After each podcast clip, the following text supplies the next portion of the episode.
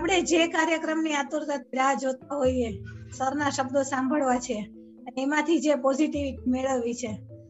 હું ચંદ્રકાંતભાઈ સોની સરને વિનંતી કરું, આગળ આજના પોઝિટિવ પોસ્ટ અને પોઝિટિવ સ્ટોરી લઈને આવે.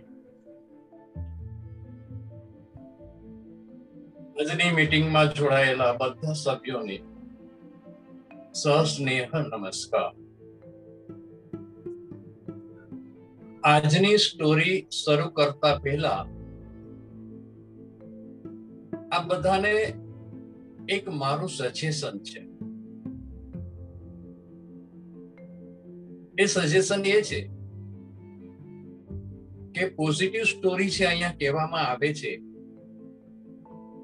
અને એના પછી એનો સાર થોડો તમને કહેવામાં આવે છે. એની પાછળ તો ઘણા બધા હેતુઓ હોય, ઘણી બધી બાબતો હોય, ઘણી બધી સમજ હોય. તમે લોકો ગ્રુપની અંદર તમારા અભિપ્રાય મૂકો છો? તો આજથી લઈને તમારે એવું કરવાનું છે કે આ સ્ટોરીમાંથી તમને શું સમજ ઊભી થઈ? સ્ટોરીની પછી મેં કીધેલા એક વાત નહીં, એ સિવાયનું નવું તમે શું ગોત્યું એની આ એટલા માટે તમને કહું છું કે આ એક પોઝિટિવિટીનો કાર્યક્રમ છે. અને આજનો વિષય પણ એવો જ છે કે જેની અંદર બહુ જરૂરી છે કે બધામાં સમજ ઊભી થાય. રેકીના ફિલ્ડમાં અમે પહેલી ડિગ્રીથી એવું સમજાવીએ છીએ કે આ એક પોઝિટિવ ઊર્જા છે, આ એક ક્રિએટિવ વાઇબ્રેશન્સ છે અને એ ક્રિએટિવિટી તમારી અંદર સર્જનાત્મક વિચારો મૂકશે. તો તમને સમય અનુસાર કેવી રીતે ચાલવું, શું કરવું? એ બધી જ વસ્તુની અંતઃસ્ફૂર્ણા થશે. આ પોઝિટિવિટી પોઝિટિવિટીનો જે પ્રોગ્રામ આપણે શરૂ કર્યો છે ડેઇલી ડોઝનો એના માટે તો આ છે વિચાર જેના માઇન્ડમાં ઉદ્ભવ થયો એવી મારી આ બંને દીકરીઓ, નેહા અને ભાવિની બેન આ બંનેના માઇન્ડમાં આવો વિચાર આવ્યો કે સર, અત્યારની મહામારીની અંદર આપણે પ્રત્યક્ષ તો એકબીજાને મળી નથી શકતા, એકબીજા સાથે જોડાઈ નથી શકતા. તો આપણે એવું ન કરી શકીએ કે પરોક્ષ રહીને એકબીજા સાથે જોડાઈએ. એકબીજાની હૂંફ, એકબીજાનો સ્નેહ, એકબીજાનો ભાવ. કોઈ પણ મીડિયાના માધ્યમથી આપણે શેર કરીએ અને એક પારિવારિક વાતાવરણ ઊભું કરીએ, જેથી કરીને આ મહામારીની અંદર મેન્ટલ ડિસ્ટર્બન્સ માણસોનું ઓછું થાય અને બધાને કંઈક એવું ફીલ થાય કે નહીં, આપણે એકલા નથી. ઘણા બધા આપણી સાથે છે. બસ આ એક સમજ આપણામાં જે ઊભી થઈ જાય અને એ સમજ સાથે જ્યારે આપણે ચાલીએ ને ત્યારે કોઈ તકલીફ જેવી વાત રહેશે જ નહીં. આવી જ એક નાની સ્ટોરી છે, એ તમારી સામે મૂકું છું. તમારે એની અંદરથી છેલ્લે તમે શું સમજ્યા? એવો અભિપ્રાય તમારો ઇન્ડિવિજ્યુઅલ મૂકવાનો છે, પણ બીજાનો જોઈને કોપી કરીને કોપી પેસ્ટ નથી કરવાનો. આ ખાસ ધ્યાન રાખવાનું. મહદઅંશે નાની સાવ નાની સ્ટોરીઓ તમારી સામે મૂકું છું. આવી જ એક નાની સ્ટોરી છે આજની. એક પેટ સ્ટોરનો માલિક જે પેટ રાખે અને એનું સેલિંગ કરે. નાના નાના ગરુડિયાઓ, નાના નાના પ્રાણીઓ રાખે અને પછી એનું સેલિંગ કરે. આવો એક પેટ સ્ટોરનો માલિક સવારના ભાગમાં પોતાની દુકાન ઉપર એક બોર્ડ મારતો કે નવા પપીસ આવ્યા છે અને સેલિંગ માટે આ બોર્ડમાં એને ત્રણ ખીલીઓ મારી દીધી અને ચોથી ખીલી મારતો તો ત્યારે એને એવું લાગ્યું કે એને કોઈ બોલાવે છે. એને કોઈ સ્પર્શ કરે છે. ખીલી મારીને એની પાછળ જોયું. તો દુકાન પાસે નીચે એક નાનું બાળક ઉભું છે. ચશ્મા પહેર્યા છે. ઇન્સર્ટ કરેલું છે. બ્લુ કલરનું પેન્ટ સફેદ કલરનું શર્ટ અને એના ઉપર નાની ટાઈટ ઢીલી મજાની, એકદમ સુંદર લાગે એવું ક્યુટ બાળક સામે ઉભું છે. આ બાળકને જોઈને દુકાનદારે પૂછ્યું આ છોટા સરકાર, તમારે શું જોઈએ છે? ત્યારે પેલા બાળકે કહ્યું, અંકલ, તમારી દુકાનમાં તો ઘણા બધા પેટ છે. મારે એમાંથી એક સરસ મજાનું નાનું પેટ જોઈએ છીએ કેટલા પૈસા થશે? બાળકને ક્યાં ખબર છે કે પેટની કિંમત શું હોય? એ તો નિર્દોષ છે, નિર્દોષ ભાવે. દુકાનદારે એમને એમ કહ્યું, બેટા, આ બધા પેટ તો બહુ જ મોંઘા હોય અને એના તો ઝાઝા બધા પૈસા આપવા પડે. મારી પાસે તો એ ના હોય ને. બાળકે પોતાના ગળામાં સેવિંગ કરેલા પૈસા એના ખિસ્સામાં હતા. એટલે એક ખિસ્સામાં હાથ નાખીને એની વીસ રૂપિયાની નોટ કાઢી અને બીજા ખિસ્સામાં હાથ નાખીને ત્રણ રૂપિયાના, એક એક રૂપિયાના ત્રણ સિક્કા કાઢ્યા.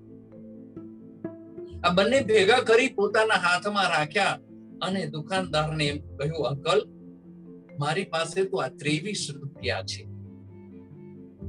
આ ત્રેવીસ રૂપિયામાં શું હું એવું કરી શકું કે આપણી દુકાનમાં જે પેટ્સ છે, એ જે અંદર રમી રહ્યા છે, ધમાલ કરી રહ્યા છે, એને હું જોઈ શકું? દુકાનદારને શોખ લાગ્યો પણ અંદરથી ખુશી પણ થઈ. એટલે દુકાનદારે બાળક તરફ ફરીને એના હાથમાં જે ત્રેવીસ રૂપિયા હતા, એ પાછા બાળકના ખિસ્સામાં મૂકી દીધા. અને કહ્યું, બેટા, એના પીઠ ઉપર રાખી, હાથ રાખીને કહ્યું, બેટા, ચાલ, મારી સાથે અંતર ચાલ. એ બાળકને દુકાનદાર પોતાના દુકાનના પાછળના ભાગમાં લઈ ગયો, જ્યાં ઘણા બધા પેટ્સ હતા નાના મોટા અલગ અલગ કલરના આ બધા પેટ્સ એકબીજા હારે મસ્તી કરે છે, રમે છે, કૂદે છે. અને બાળકને એ જોતા એની આંખની અંદર ખુશીની એક મોટી લહેર ચાલી ગઈ.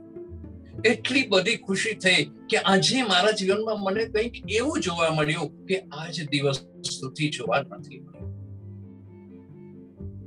આપણે કહીએ છીએ, બાળક તો ભગવાન હોય છે. પણ ક્યારેક આપણે ભૂલ કરી દઈએ છીએ કે આપણે બાળકને સમજી શકતા એકાએક એ બાળકની ધ્યાન, બાળકનું જે ધ્યાન છે એક ખૂણામાં એક નાનું પપી હતું, જે કોશિશ કરતું હતું કે આ બીજા બધા જ પપી સાથે હું ભેગો થઈ જાઉં અને એની સાથે હું રમું, એની સાથે હું મસ્તી કરું. પણ એ ત્યાં પહોંચી શકતું નહોતું. ધસડાતું ધસડાતું આગળ વધતું તો આવો જ્યારે આ બાળકને ધ્યાન ગયું, એટલે એને તરત જ દુકાનદારને અવાજ માર્યો, અંકલ, અહીં આવો. જો પેલા ખૂણામાં પેલું પપી પડ્યું છે ને, બેઠું છે ને, જે આ બાજુ આવવાનો પ્રયત્ન કરે છે, મારે એ પપી જોઈએ છે, એના કેટલા પૈસા થશે? દુકાનદારે જવાબ આપ્યો, એના તો બહુ જ ઓછા પૈસા થશે બેટા. પણ એ તને શું મદદરૂપ થશે? એનો તો એક પગ તૂટી ગયો છે, ભાંગી ગયો છે. એ તારી સાથે દોડી નહીં શકે, તેરે આગળ ભાગી નહીં શકે, તારી સાથે મસ્તી નહીં કરી શકે, તો તું કેવી રીતે એની સાથે મસ્તી કરીશ? એટલે બાળક જે છે દુકાનદારની સામે બે પગલા પાછો હટી ગયો અને પાછો હટીને એને જમણા પગના પેન્ટને ઊંચું કર્યું અને દુકાનદારને દેખાડી છું દુકાનદાર આભો બની ગયો. એ બાળકના પગની અંદર ગોઠણથી નીચે કેલિપર્સ લગાવેલું હતું. સ્ટીલની પ્લેટો લગાવેલી હતી, સળિયા લગાવેલા હતા. અને બાળક બોલું જોયું અંકલ? હું પણ નથી દોડી શકતો. એટલે મેં કહ્યું કે તમે મને એ આપશો? અને બાળક શબ્દ બોલ્યું, સાંભળજો શબ્દને, બહુ સમજવા જેવું છે. બાળકે શબ્દ એમ કીધા, એને કોઈ મળી જાય જે એને સમજી શકે અને મને કોઈ મળી જાય જે મને સમજી શકે. એને કોઈ મળી જાય જે એને સમજી શકે અને મને કોઈ મળી જાય એ મને સમજી શકે. આ દુનિયા આવા અનેક વ્યક્તિત્વથી ભરેલું છે. ઘણા બધા લોકો એવા છે કે ઝંખે છે કે એને કોઈ મળી જાય જે એને સમજી શકે.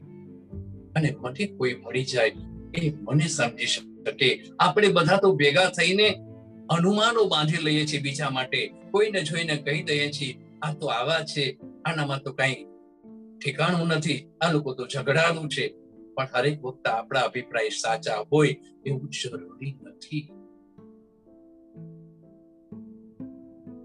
કોઈની સાથે સંબંધ બાંધવો બહુ જ સહેલો છે. અને સંબંધ સાથે ચાલવું ખૂબ જ અઘરું છે.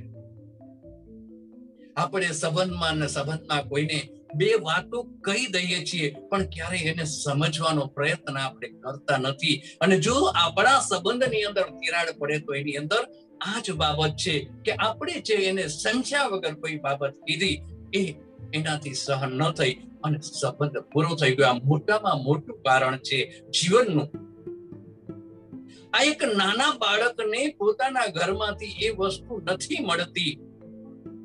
એના હૃદયના શબ્દો છે કે મને કોક મળી જાય, જે મને સમજી શકે અને એને કોક મળી જાય જે બધાની વચારે નથી પડી શકતું, તો એને સમજી શકે. જો અમે બે એકબીજાને સમજી શકીશું, તો અમે આનંદથી એકબીજા સાથે રહી શકીશું. પરિવારમાં જરૂરત છે સાચી સમજની.